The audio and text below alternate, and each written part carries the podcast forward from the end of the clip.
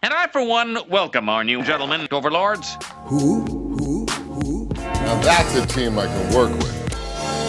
I love it. I love bringing people together. How we doing? Hey everybody, welcome to the Gentlemen Overlords. It's me, Andrew, and with me is Max. And Robert. and wow, Robert, you are it's like you're in the room. You sound so cl- crystal clear now.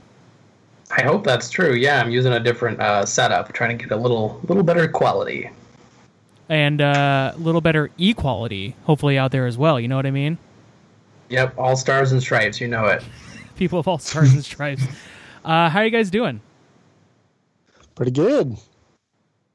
Doing all right. Trying to hold it down. Trying to Yeah, maybe I shouldn't just say pretty good when good, when yeah. we're in in the midst of. It. I mean, all- we're trying to keep it light though. And also, like, let's respect Robert's ability to hold it down over there. So, you know, when you say you're doing pretty good, and Robert's putting in all that work to hold it down, like, respect, Yeah. respect his authority. we really appreciate Max- that. Max is doing pretty good, but nothing's held down in his life. No, He's pretty loose over here. He also lives in a zero gravity chamber, so that's the like literally nothing's being held down. In It's his true. in his uh, living quarters.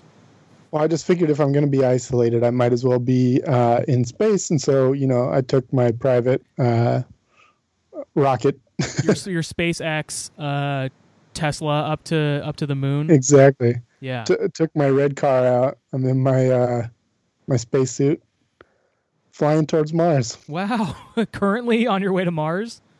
Yeah, that's right. And uh, how how far away would you say you are from Mars in in terms of seconds? in terms of seconds, uh, it, it'll probably by the end of the podcast I'll be there. Okay, so um, at like Oh, 55 are, minutes am I supposed to say thirty seconds to Mars? I. I mean, maybe it could have been something I was setting up, but you never know. Um, guys, let's get into some movies we've seen.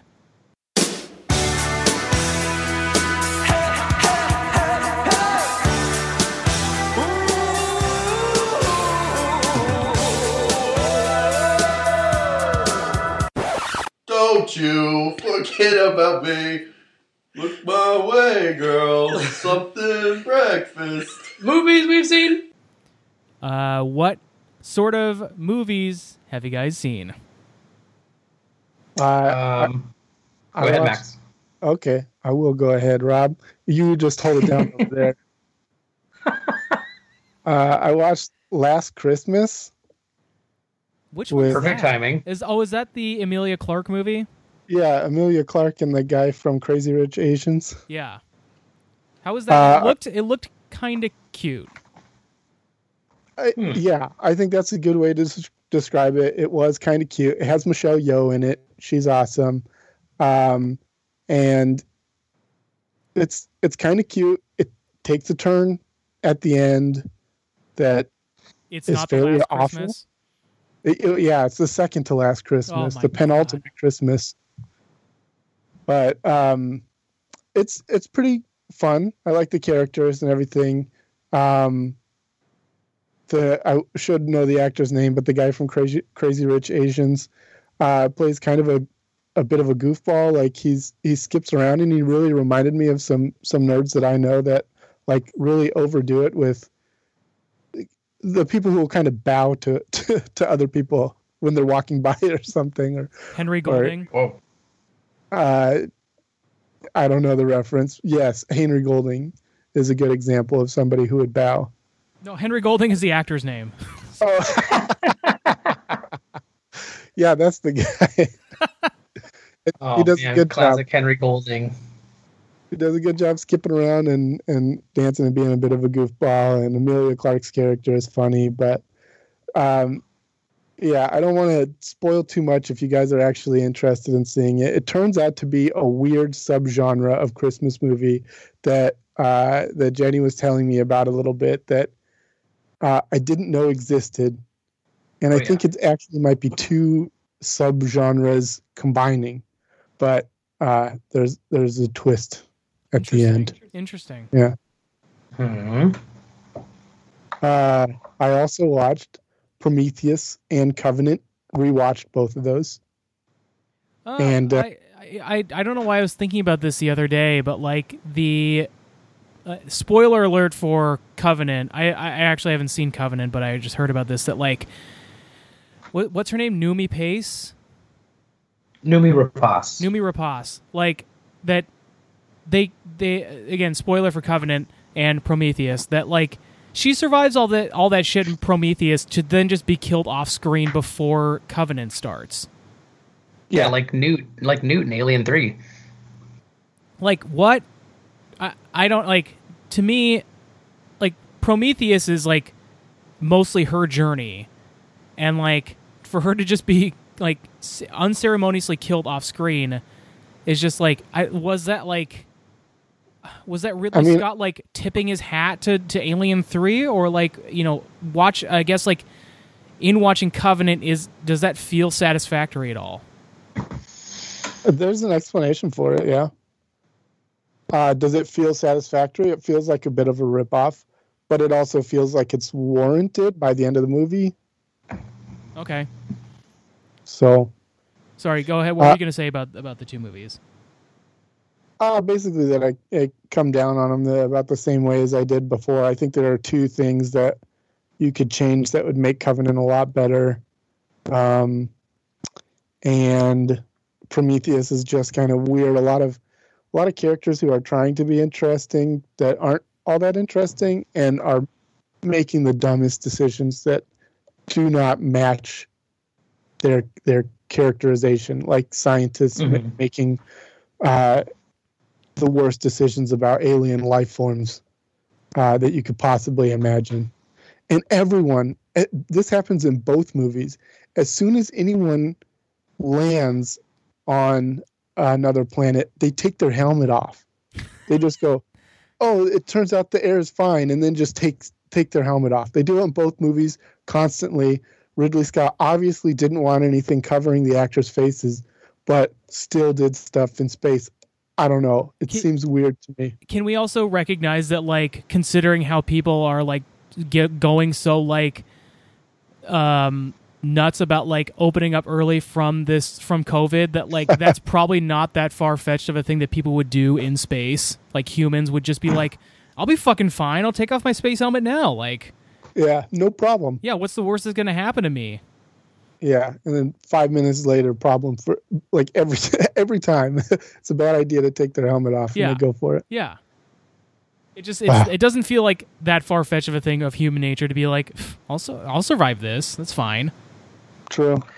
Well, and you know what's funny? It's like the even in the first movie, it's like a like a big ore kind of ship, and it's like there's like some people that are working for it that are like engineers. They're just they're not scientists, so they would be the kind of people if that ship were to land and they were to leave to the you know into the atmosphere, they would be more likely to make a mistake. I think the issue is like you pointed out. These this is like the crew of a ship that's expected to like find and secure you know where we came from and they seem to have like the sloppiest protocols Yeah, yeah and all uh, and nothing just nothing makes sense. The geologist does not seem like a geologist when he announces that he's a geologist. Uh, like three quarters of the way through the movie, I was like, "Are you fucking kidding me? That's what this guy was supposed to be." he he didn't hold up geodes all the time while saying he was a geologist that just nobody matched what they would be doing. Like you cannot imagine any of these people. You can easily imagine them being actors, right? But you could not imagine them being a scientist for a single day without just getting totally frustrated with it and moving on to some other career path. There's no way any of those guys were scientists. Except for maybe Noomi. She she had some uh, promise as a scientist. sure but that's why they had to kill her off Exactly. I think the movie there's like like it's a cool like there's creatures and effects and cool stuff but i think it's unfortunately it's in service of like a not my favorite story Yeah. And I really think Covenant could have been a lot better with the two changes that I that I would make. Mhm. Um, the max cut the max cut exactly. they should give me give me a chance. I'll I'll Give get on me a board.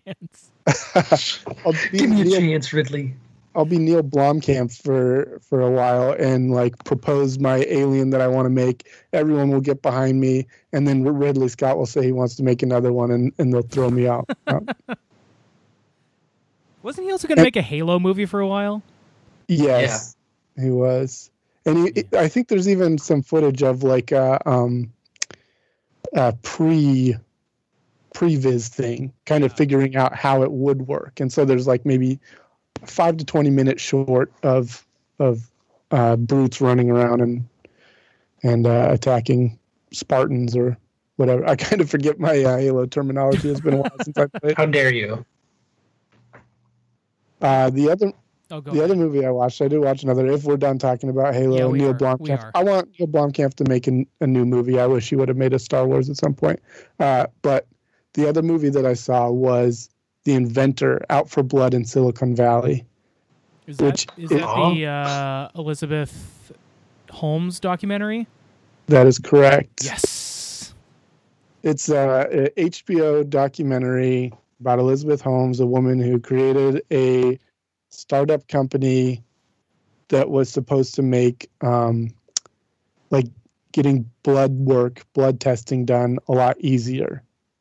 Where they rather than uh, taking vials of blood from you, you would just prick your finger and you would be able to run a whole series of tests within the small, basically computer-sized box that would be at every Walgreens. You would just go get a finger prick and you could go get whatever uh, testing you needed done. Hmm. But like it turns out, it's all all BS, and and they go through all the different uh, reasons why it failed, and the the weird lies that were told, and the people who were who stumbled across the stuff, and Her, weird, her weird voice. yeah, that was weird. And I really think that after watching Bombshell, I think that Charlize Theron should play her. Oh wow. Um, but it was it was a good movie. It's really uh, disappointing, like worldwide disappointing kind of thing. Like it's it's a shame that people exist that- like this. That people are really motivated by money more than anything. Um, it is interesting because I am also watching Silicon Valley, the um, the comedy Yeah. from HBO, and they make fun of a lot of the uh, like buzzwords and attitudes and stuff, and a ton of that showed up in the inventor.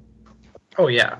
That like right right at the beginning, she says, you know, I'm trying to change the world, like make the world a better place through this and that and that, and they did like one of the early episodes is just a, every single company saying how they were trying to make the world a better place and just a ton of terminology and attitudes of, of people just really being in it just for the money, screwing people over, and it's it's interesting to watch the the two of those at the same time.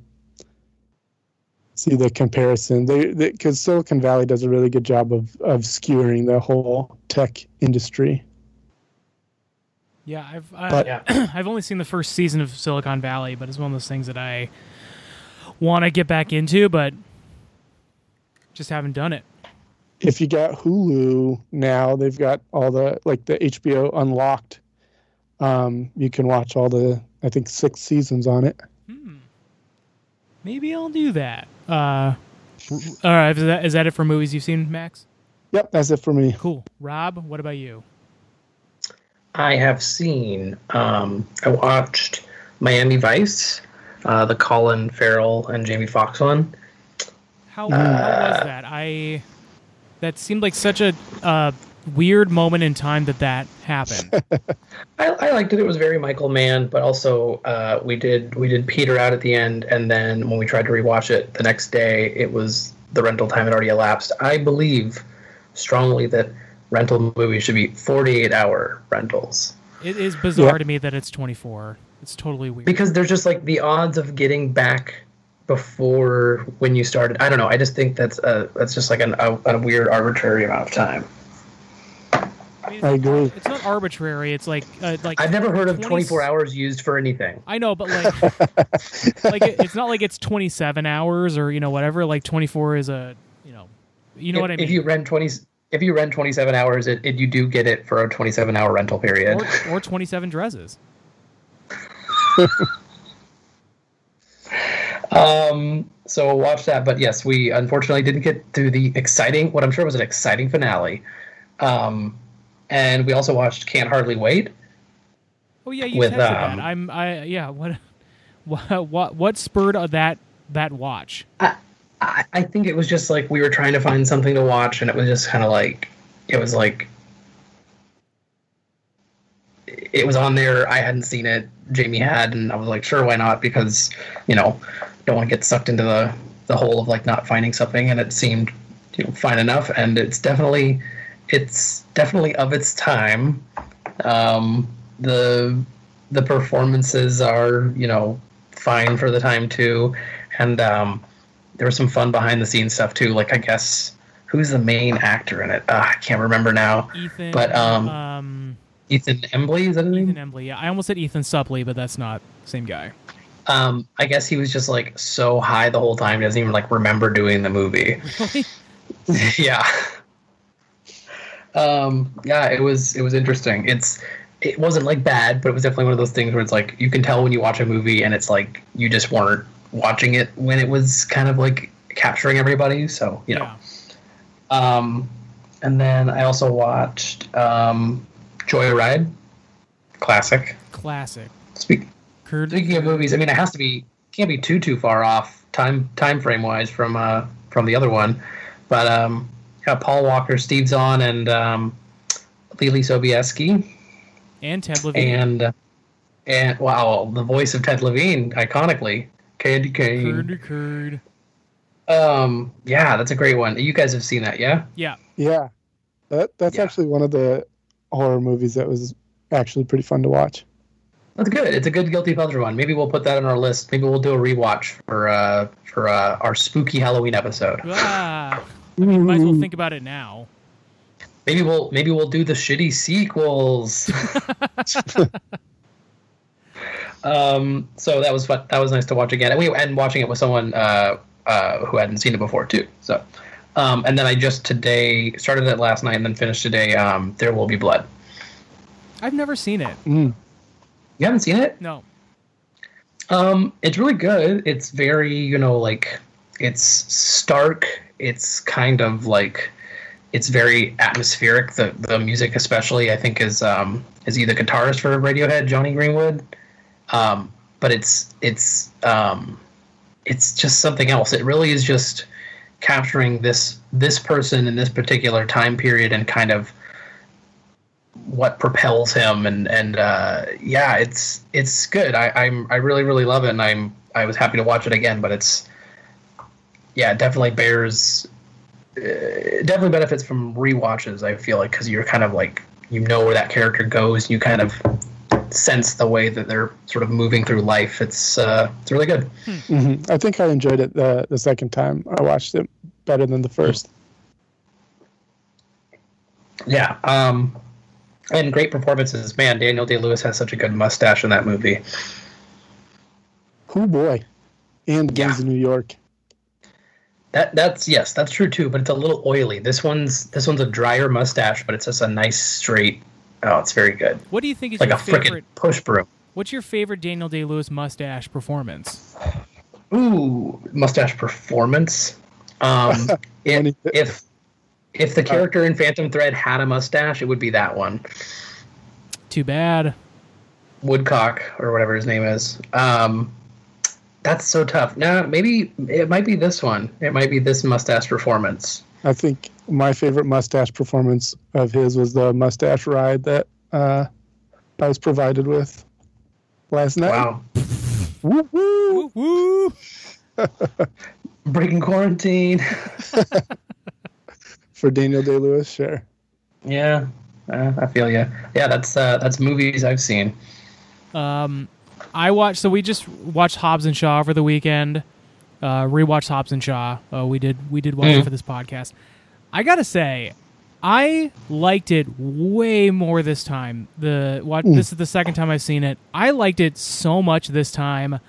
Um, I don't know what. Like, I was just much more on board with the comedy this time. Like, I yeah, I don't know. Like, I think like we all kind of came down on the side of like it's sort of missing something from the other fast movies that it just didn't have and like I I didn't really look at it this time as like a Fast and the Furious spin-off even though it is one but rather as like a a movie that exists in the universe that's just having like a you know it's having a little more fun than the mainline Fast and the Furious movies and like I really enjoyed it this time. I thought it was very fun the second time through That's good.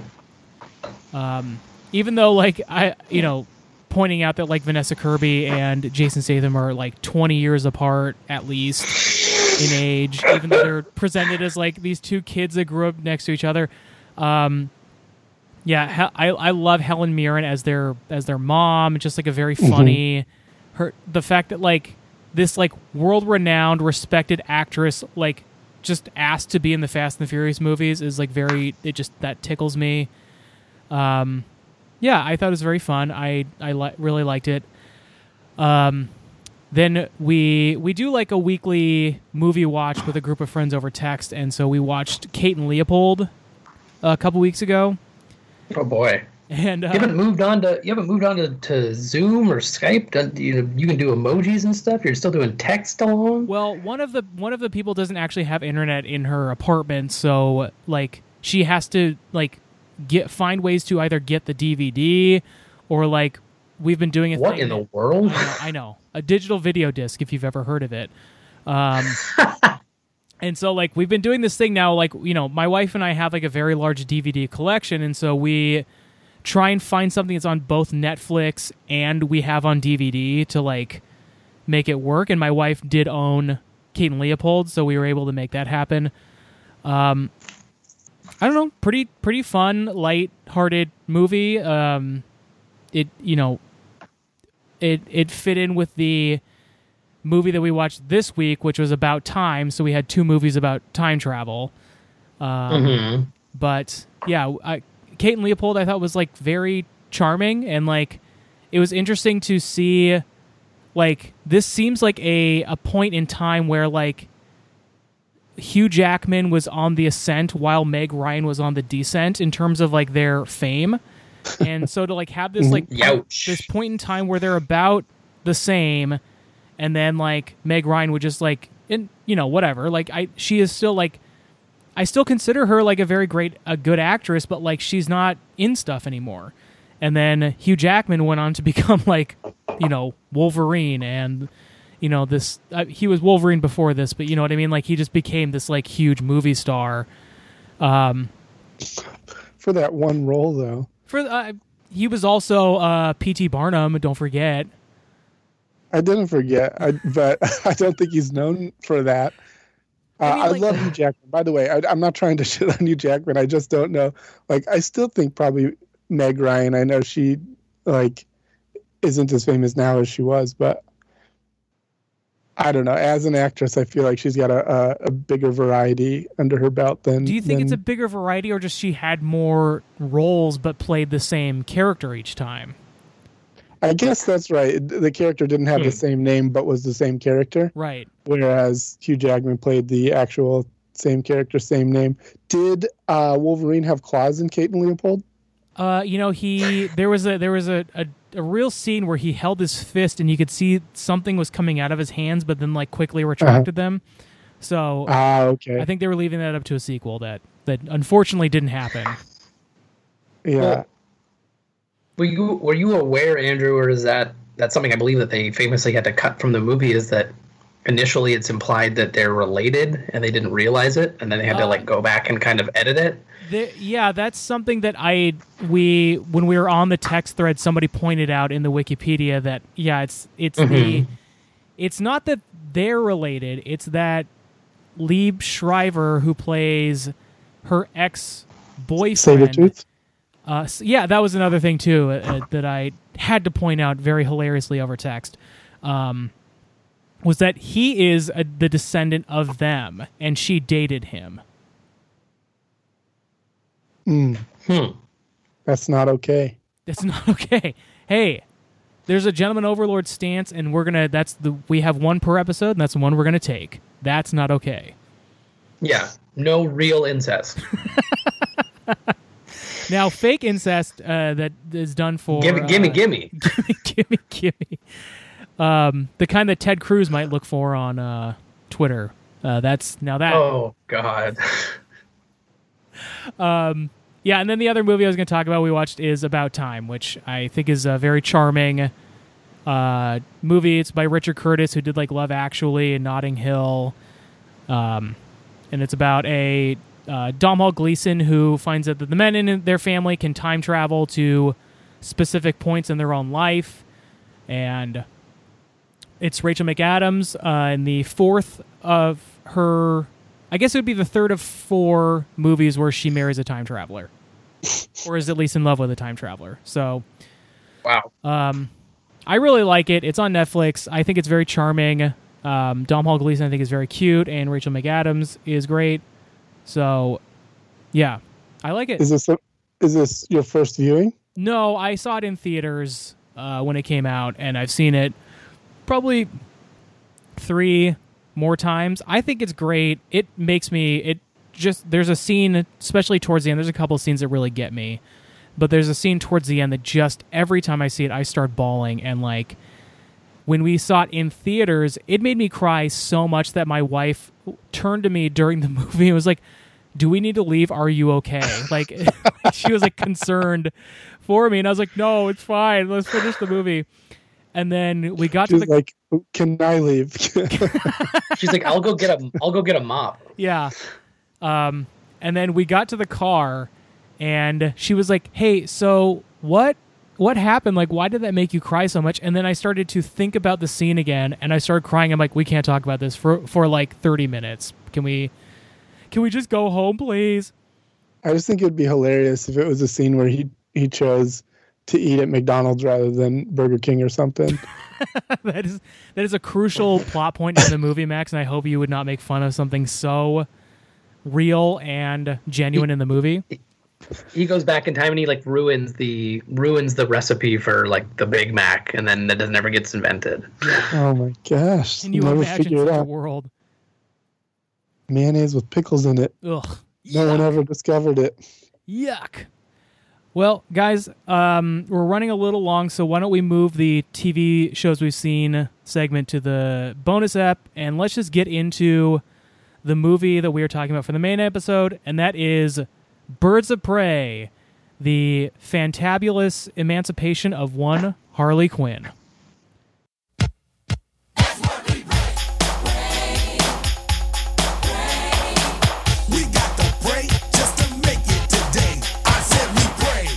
Guys, what did you think? Max, I know, did you not, you didn't rewatch it this I didn't rewatch it and uh, kind of forgot that that's what we were doing for this episode until just now. But I'm on it. Wow. I'm on it. I looked up some gifts when I was going to send them to you, Some Here gifts. Here we go. Here we go. and Well, so hey, drop them in the uh, Skype.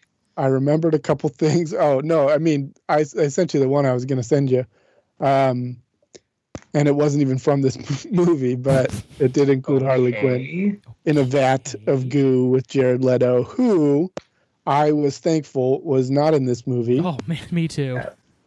It um it I like the way they handled it by completely ignoring the fact that he was Joker.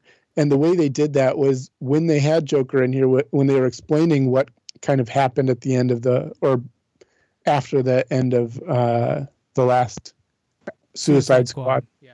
Yeah, not the last movie. This is not a sequel to Suicide Squad, even though it seems a little bit like it. It happens right after it. Uh, but when they explain that stuff, they go through using a cartoon, which is definitely not the like crocodile skin, purple, uh, Damage. Tattooed. Joker. damaged Joker. It's it's just the the normal cartoon Joker that Yeah, pretty everyone knows and loves. Yeah. So I, I was thankful that they And did that. loves. They have to love them. And even like so later in the movie, she has like a, you know what what in like cornier movies is like a dartboard with somebody's picture on it. She has a drawing of the Joker on the wall, and it's it is that same like, you know, comic book cartoon Joker, and not the damaged Jared Leto Joker. Which like, yeah, it, I I was very glad to not have his presence be felt in the movie. hmm Um, I mean, they still referenced him a fair amount. yeah, they referenced him, but like again, it's it's unclear if this is. I mean, obviously having Margot Robbie reprise her role as Harley leads this to be a a sequel to the Suicide Squad, or at least like take place in the same universe, or you would assume so. But at no point is there ever like a, a you know a picture of of him as the Joker or anything like that. It's just she always references Mr. J and you know their past relationship and even like I they have the footage from Suicide Squad of her going into the vat, but mm-hmm. other than that, like they don't they don't show his face ever, and I was very glad for that. Um, Rob, what did you think of of the movie?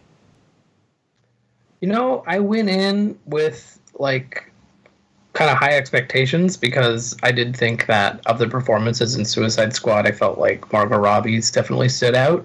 Um, and I liked it okay, but it definitely, I think this is definitely one of those situations I think that we've all experienced where like I think I heard a lot of hype about it, and now I finally got to see it, and it didn't quite meet my expectations. So yeah, a little, that was a little disappointing, but Max, do you have overall feelings on the movie that you remember? Yeah, basically what Rob said, but in reverse. I had very low expectations for this movie. I think mainly because the subtitle is like the fantabulous emancipation, just like the uh, the huge mouthful that's that's not really worth putting on a movie, and it just seemed to be more of the like uh, the the goofy fun that they were trying to put into Suicide Squad in editing, um, and it seemed like it was going to attempt a lot of that that really didn't work the last time around. But I feel like they they nailed it this time. Not maybe not like the greatest movie of all, but because my expectations were like this is going to be a spin-off of a terrible movie. Do you know what I mean? Like the this is kind of going to be Suicide Squad attempting to do uh, a bit more with the only character that that people vibed with. Um, I just I didn't have a whole lot of expectations for it, but it turned out to be a lot of fun. Um, and wait, were you just talking about Slipknot? yeah, I was talking about how much fun he was. Um, I I also I I think I'm erring more towards Max than I am towards you, Rob. I think like I didn't have low expectations for this; they're about middle, and I.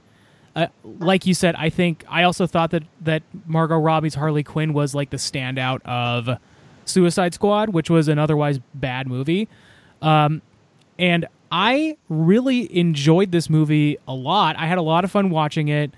Um, she ends up being like a pretty likable. I the thing I was sort of worried about watching it was that like we're going to be you know, like it it's fine to root for the bad guy. Like she is ultimately like sort of a sympathetic person just because like she has been manipulated by the Joker so much in her life, but like ultimately there's decisions that she makes throughout this movie that make you kind of question her, but like overall you end up liking her and kind of feeling for her.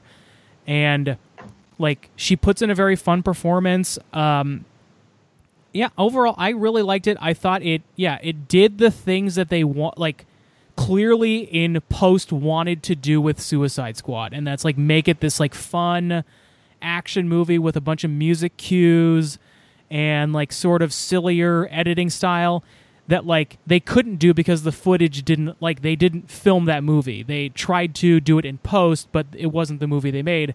This mm-hmm. felt more like that like something that like was fun and a little more lighthearted but also had like its serious moments too and made you take the the characters very seriously and uh, overall like I really enjoyed this movie a lot Although you did mention one thing that ended up getting under my skin a little bit, which was the um, the music cues. I feel like they overdid it. I feel like a lot of they were just like, okay, now it's time for an action scene.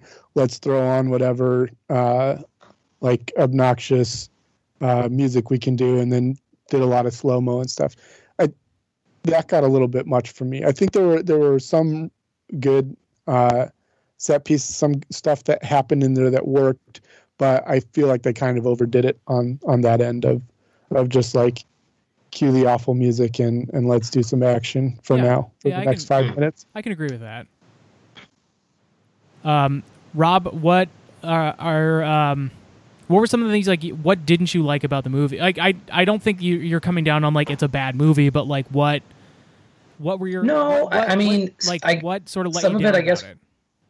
Yeah, I guess some of it could be kind of like the interpretation of characters. Like I thought, um, obviously, again, doesn't you know, Har- uh, Margot Robbie as Harley obviously is good.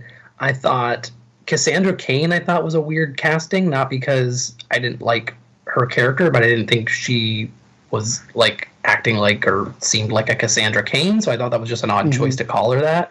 Mhm. Um, I I liked Black Canary, but the thing that I'm disappointed about is like I didn't really like Huntress, Yeah, I agree with that.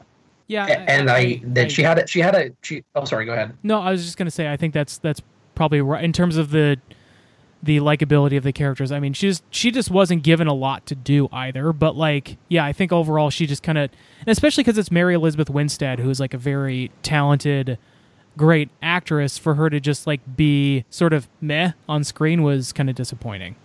Yeah, she felt Yeah, pretty hollow. And and like the there was the joke with like her identity versus what she wanted to be called and and stuff, and and then she also had anger issues. But I felt like she was just maybe like the weakest of the crew for me.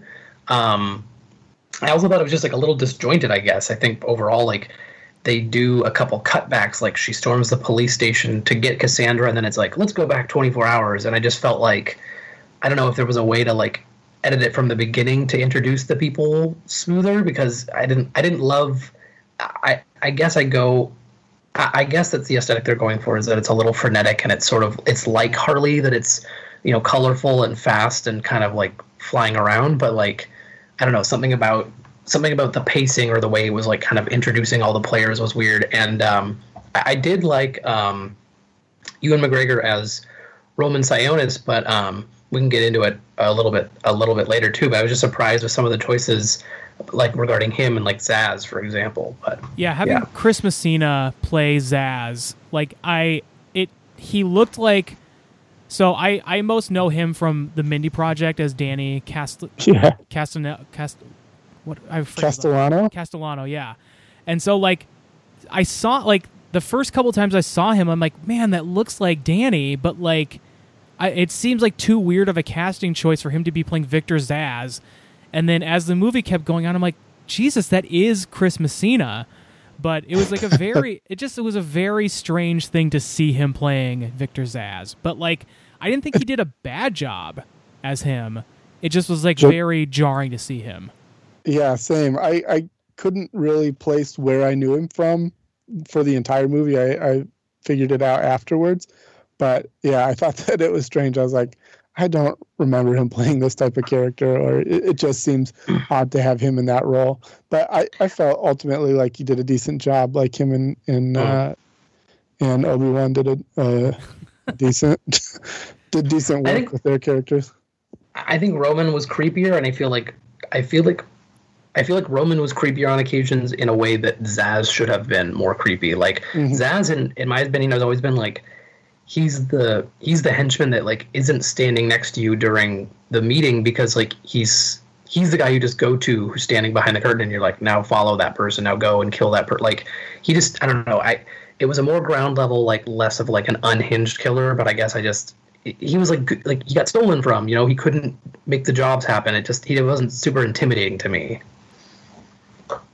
Yeah, I think like I I come into usually like coming into like especially DC properties. I haven't read so much DC stuff that like uh, and I I hang up is the wrong word, but like I don't come in, I didn't come into this movie being like knowing what I was going to. And again, like I don't think you went necessarily went into the movie knowing that Chris Messina is going to play Victor Zaz or anything like that, but like I didn't even know that the the character was in the movie, and so for me, I don't have um these like I don't have an attachment to the character where I like this is how I picture him on screen like to me and I said I've said this about like the like the Fantastic 4 movie where they had Michael B Jordan play um the Human Torch like as long as it works in the movie I really don't care what they do in terms of either casting or portrayal of the character as long as it works on screen and I think like overall, I thought like he did a good job of, uh, you know, like I I have some understanding of who Victor Zaz is, but like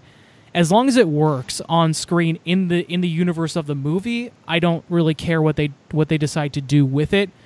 Um, and so I thought like overall, I thought he played menacing enough, but I do think you're right. I think that um, and obviously that's in service of he's the main villain of Ewan McGregor playing the Black Mask. He was obviously a Yeah. little more threatening and scary than Victor Zaz, who just kind of ended up being like sort of a, you know, sidekick henchman. And I don't know if you wanted to mention, like, if you wanted to jump ahead a little bit about that, but I, I did like Ewan McGregor's, uh, like I said, his portrayal of Black Mask or Roman Sionis, but I was a little disappointed at his mask time. And I hmm. was also a little disappointed, which I get, you know, you have Ewan McGregor, you want to show that mug off.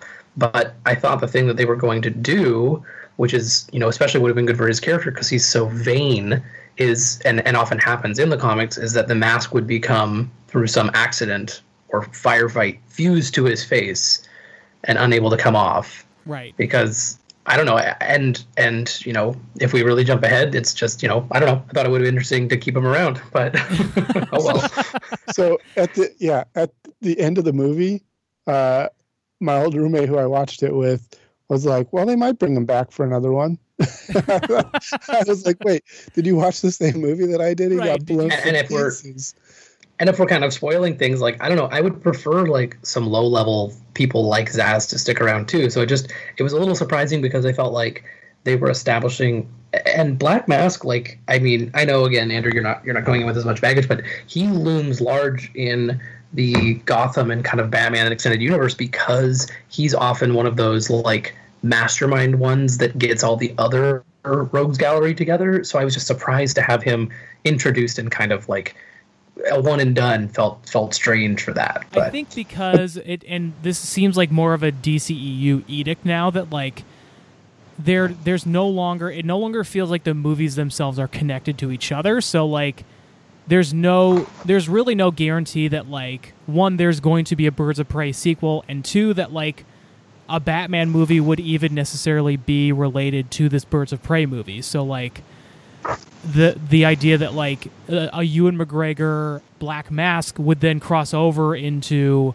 uh, Robert Pattinson's Batman movie is not like oh sure, I, I not that I would expect that, but more that like having a character where they all the other characters had such a clear connection to him by the end, Roman Sionis, and uh, um and had a reason to to survive but also defeat him. I just felt like it would have been something like it would have been you know how often do do studios purposely leave something hanging or set up that there could be a sequel for movies that never do and it feels like I feel like this maybe box office price broke even, but I feel like it was pretty well received. So I'm kind of shocked considering that I don't know. th- There's there's obviously a lot of characters in that universe, but it just again for someone that feels like could be fun to have come back and have that connection to all of the the members is interesting to like to cut that off. yeah.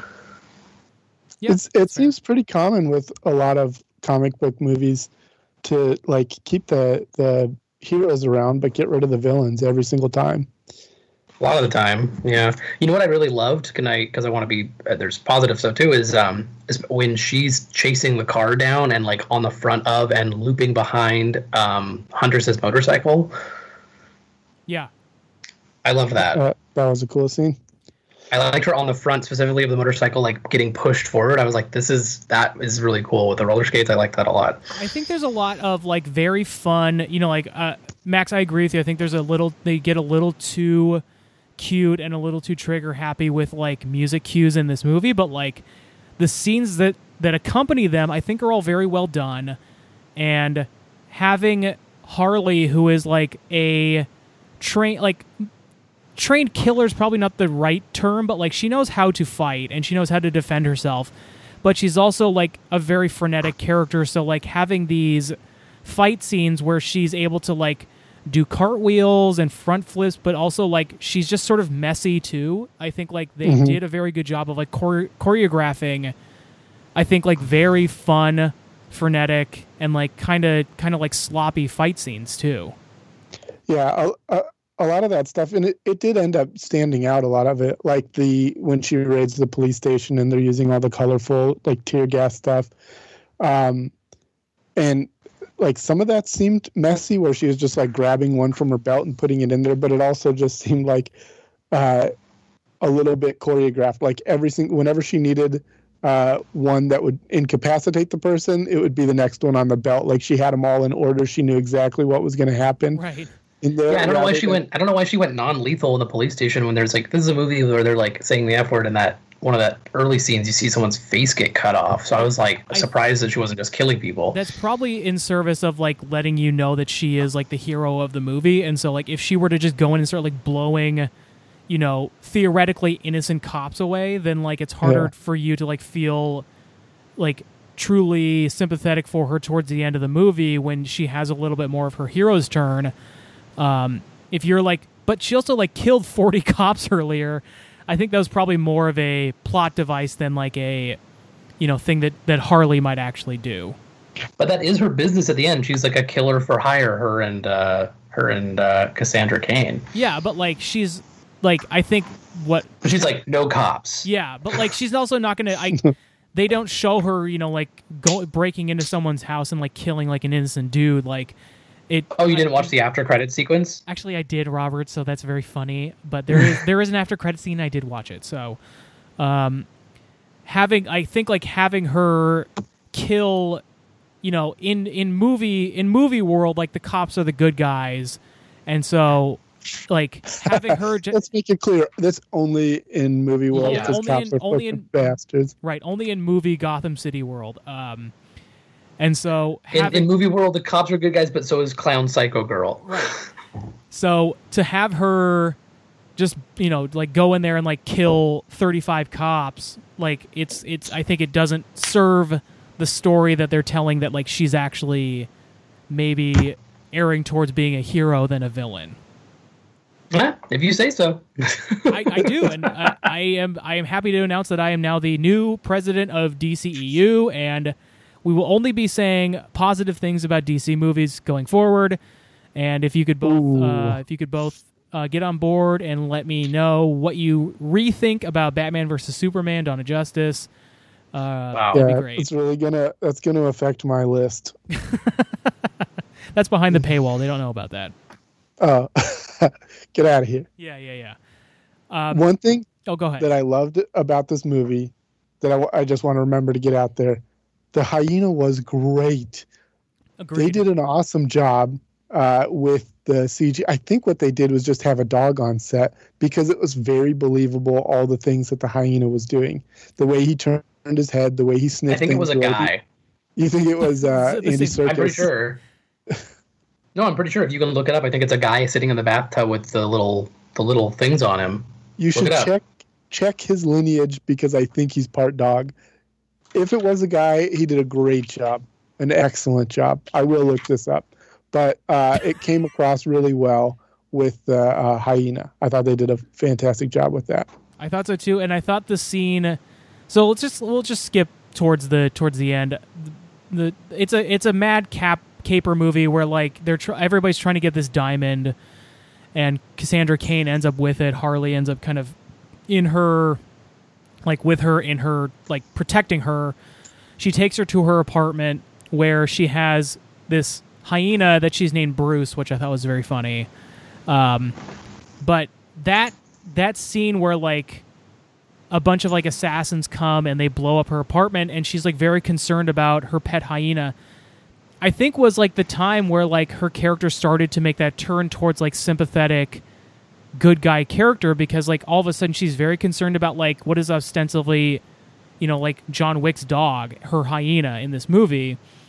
And same thing where she's like very like she gets very worried about like the owner of the building who like ends up kind of selling her out. But like she runs downstairs because she's concerned that he's been hurt. But as it turns out he just like sold her out and is is packing up his things. Um, unconcerned that the top of his building just exploded.